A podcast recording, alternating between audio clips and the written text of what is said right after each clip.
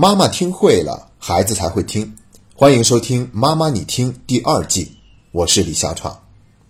暑假期间，家长把孩子送进夏令营里面，希望他能够有所进步，无论是独立自理的能力，还是自我约束的能力，又或者是目标的制定、人际交往、沟通表达等等等等。而且，为了能够让孩子有所改变，还会明确的提出孩子有哪些缺点，哪些地方做的不足，希望他在这方面有所改善。那其实家长希望孩子能够有所进步和改变，这是无可厚非的事情。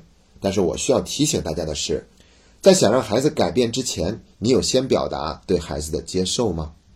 如果我们期待的孩子的改变并没有发生，那么你会怎么样去看你的孩子呢？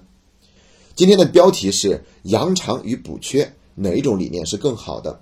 所谓的“扬长”指的就是扬长避短，而另外一个就是查漏补缺。这其实是两种完全不同的教育理念，哪一种可以支持孩子更好的活出他精彩的人生呢？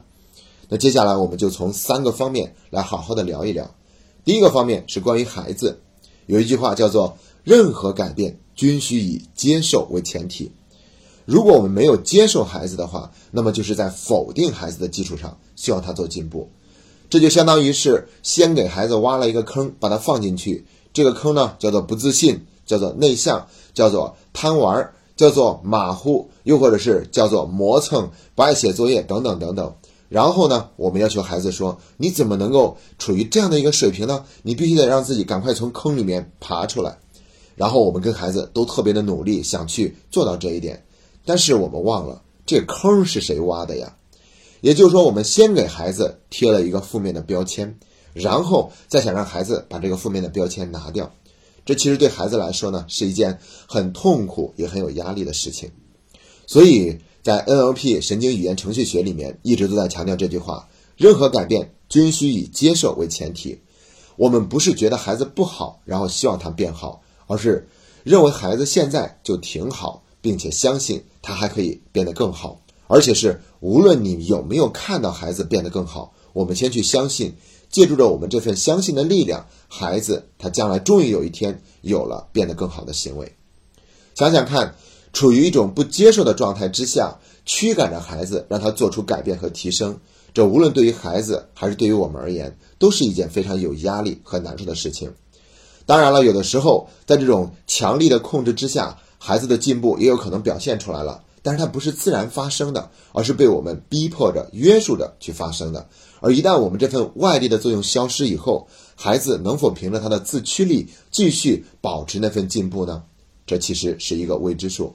所以呢，我在我的课程里面一直给孩子强调的就是，我们营造一个氛围：当你觉得准备好了，那你就让自己有所进步。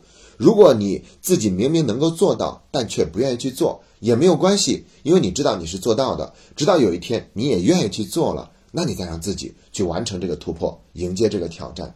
这个过程中，我们充分尊重了孩子，并且始终表达对他的那份接纳。无论你做还是不做，都是好的。我也不会怀疑你做不到，我只是认为你还没有完全准备好。所以说呢，对于孩子而言呢，我们必须得强调这句话：任何改变均需以接受为前提。特别是，并不是每一次我们想让孩子发生的改变，他真的就发生了。如果我们期待的改变没有发生，那孩子呢，可能内心是觉得特别的自我否定、自我怀疑的，而我们有可能会表达出对孩子的那份失望，这份失望则会加剧孩子内心的不自信，会让他变得更加的自我否定。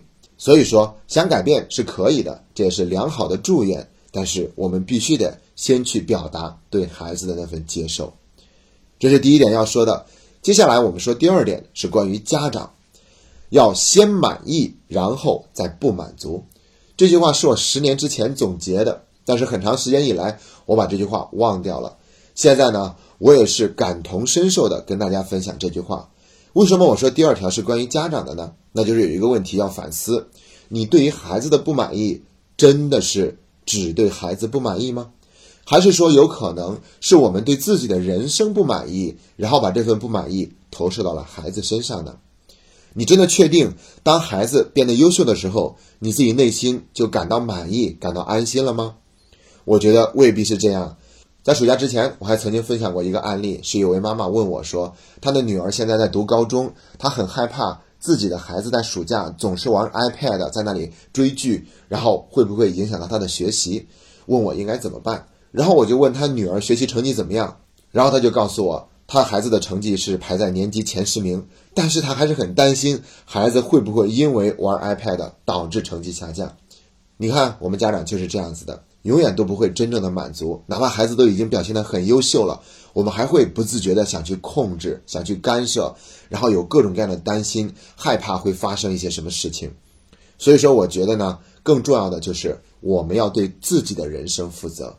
如果孩子表现得更好了，也许我们会感觉舒心一些，但是它并不能弥补我们自己人生的那个不满意的空缺。所以呢，那我们要重新强调一下第二个部分刚才所说的那句话。先对自己满意，然后再不满足，尤其是要给我们家长自己说的。我们的人生呢，其实还可以有很多的可能性，去可以实现很多自己想要的梦想。那么，别让孩子去为我们背锅，别让孩子为我们人生中的不满意和遗憾背锅，让我们自己首先去做到，也为孩子做一个榜样。当然了，对于孩子而言呢，这句话同样也是适用的，要先对孩子满意，然后再对他不满足。即便他没有任何的进步，仅仅是他现在的这个水平，我们也要相信他是足以可以活出他想要的幸福的优秀的一生的。然后在这个基础之上，我们再相信这个孩子可以去收获他想要的任何一种进步。这样的态度，我想就会给孩子吃一颗定心丸。更重要的是，当我们为自己的人生负责的时候，孩子也就不会背负那么多的压力。好了，接下来我们就要讲第三点，也是最重要的一个部分。关于优点和缺点，也可以说成是那两句话：查漏补缺，扬长避短，哪一个是更重要的呢？其实我曾经听说过这样的一种说法，那就是没有所谓的优点和缺点，只有特点。因为任何一种优点和缺点，它都不是绝对的。比如说，一个人脾气暴躁，但有可能会让他做事情的时候雷厉风行，很有威严；一个人体贴入微。但也有可能会让他变成失去自我，有的时候思虑过多，变得很纠结。同样，一个人能言善辩，但有的时候可能就是夸夸其谈，巧言令色；而一个人寡言少语，反倒有可能会让人觉得他少年老成，心思沉稳。所以说呢，任何一种优点或者缺点，它都不是绝对的，都可以在某种情境下去发生转化。所以呢，用特点来表达是更合适的。而每一个人的特点都是不一样的，那我们是必须得学会别人的特点为我所用，这样才可以活好自己的一生呢？还是说只管去把自己的特点发挥到极致，就可以活好自己的一生呢？关于这个答案呢，我要给大家推荐一本书，这本书的名字叫做《现在发现你的优势》。我大概是十年之前就已经看过这本书了，当时这本书给我很大的鼓励和安慰。为什么这么说呢？因为它里面表达了一个观点。它把人类所有的优势概括总结成了三十四个主题，然后每个人呢都会有相对排名靠前的那五个优势，而剩下的二十九个呢就是属于你不太擅长的优势。那接下来你要做的就是努力的把这五个优势去活好就可以了，因为在这个地方木桶理论是不成立的，也就是说有一个短板放在那儿。它决定了这个木桶能够盛多少水，所以要想让这个木桶盛的水更多，要想让我们的人生像这个木桶一样变得更加的圆满，就必须得不停的去提升自己的短板。这个理论在这儿不合适。这本书明确的表达了一个观点，那就是我们只需要把自己的优势活出来，就足以让自己的人生幸福、成功、快乐。它里面有一个很棒的测试，叫做优势识别器测试，而且呢，它是有中文版的。你买的每一本书里面都会有这样的一个独一无二的识别码，然后把这个识别码输入到网站里面，你就有机会去做这一套测试题。测试完以后，你就会发现自己的人生优势是哪五个。那相对而言，这五个优势就是一个非常重要的参考。我们接下来的人生就去努力的把这五个优势去活好就可以了。在这一点上，无论对于我们家长还是孩子而言，都是一样的。我们只需要把自己人生的那一部分优势，也可以说是我们最大的那个特点，去充分的发挥出来就可以了。在这个暑假期间，我也是遭遇了很多的挑战，我自己也会产生自我怀疑、自我否定，我开始进行大量的反思，然后呢，我又重新捡起了我十年之前总结的那句话：先对自己满意，然后再对自己不满足。如果你一直特别期望孩子发生某一方面的转变，但他就是没有发生，那么我们是不是要表达对孩子的一份失望呢？不，并不是这样子的。我们要做的就是要对孩子的那一部分特点、那些优势给予充分的肯定，在这份充分的肯定之下，加上我们放弃一定要让孩子让自己改变的这份执着，无论是我们的人生还是孩子的人生，都能够达成某种和解，过得更加的轻松、更加的自然，也更加的快乐。我们每一个人都希望自己能够变得更好，但同时有一件更重要的事情，我们不能忘了告诉自己，那就是，即便你没有进步。你也可以活出你想要的人生。也许与改变相比，接受才是我们人生中更需要学习，也是更重要的一个课题。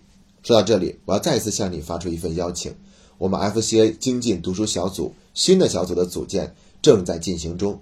八月二十号开始，将会有一批新的家长加入我们公益读书会的学习。如果你不想错过这个学习的机会，让自己学会更好的接纳自我、接纳孩子。那么，请你加入我们。你可以在微信里面直接输入“妈妈你听”的拼音全拼，就可以搜索到我们“妈妈你听”的微信号和公众号。这两个途径都可以去联系到我们，并加入我们读书会的学习。我们在这里等着你，一起加入我们，共同走上学以慰己的奇妙旅程。今天的节目就到这里，谢谢大家。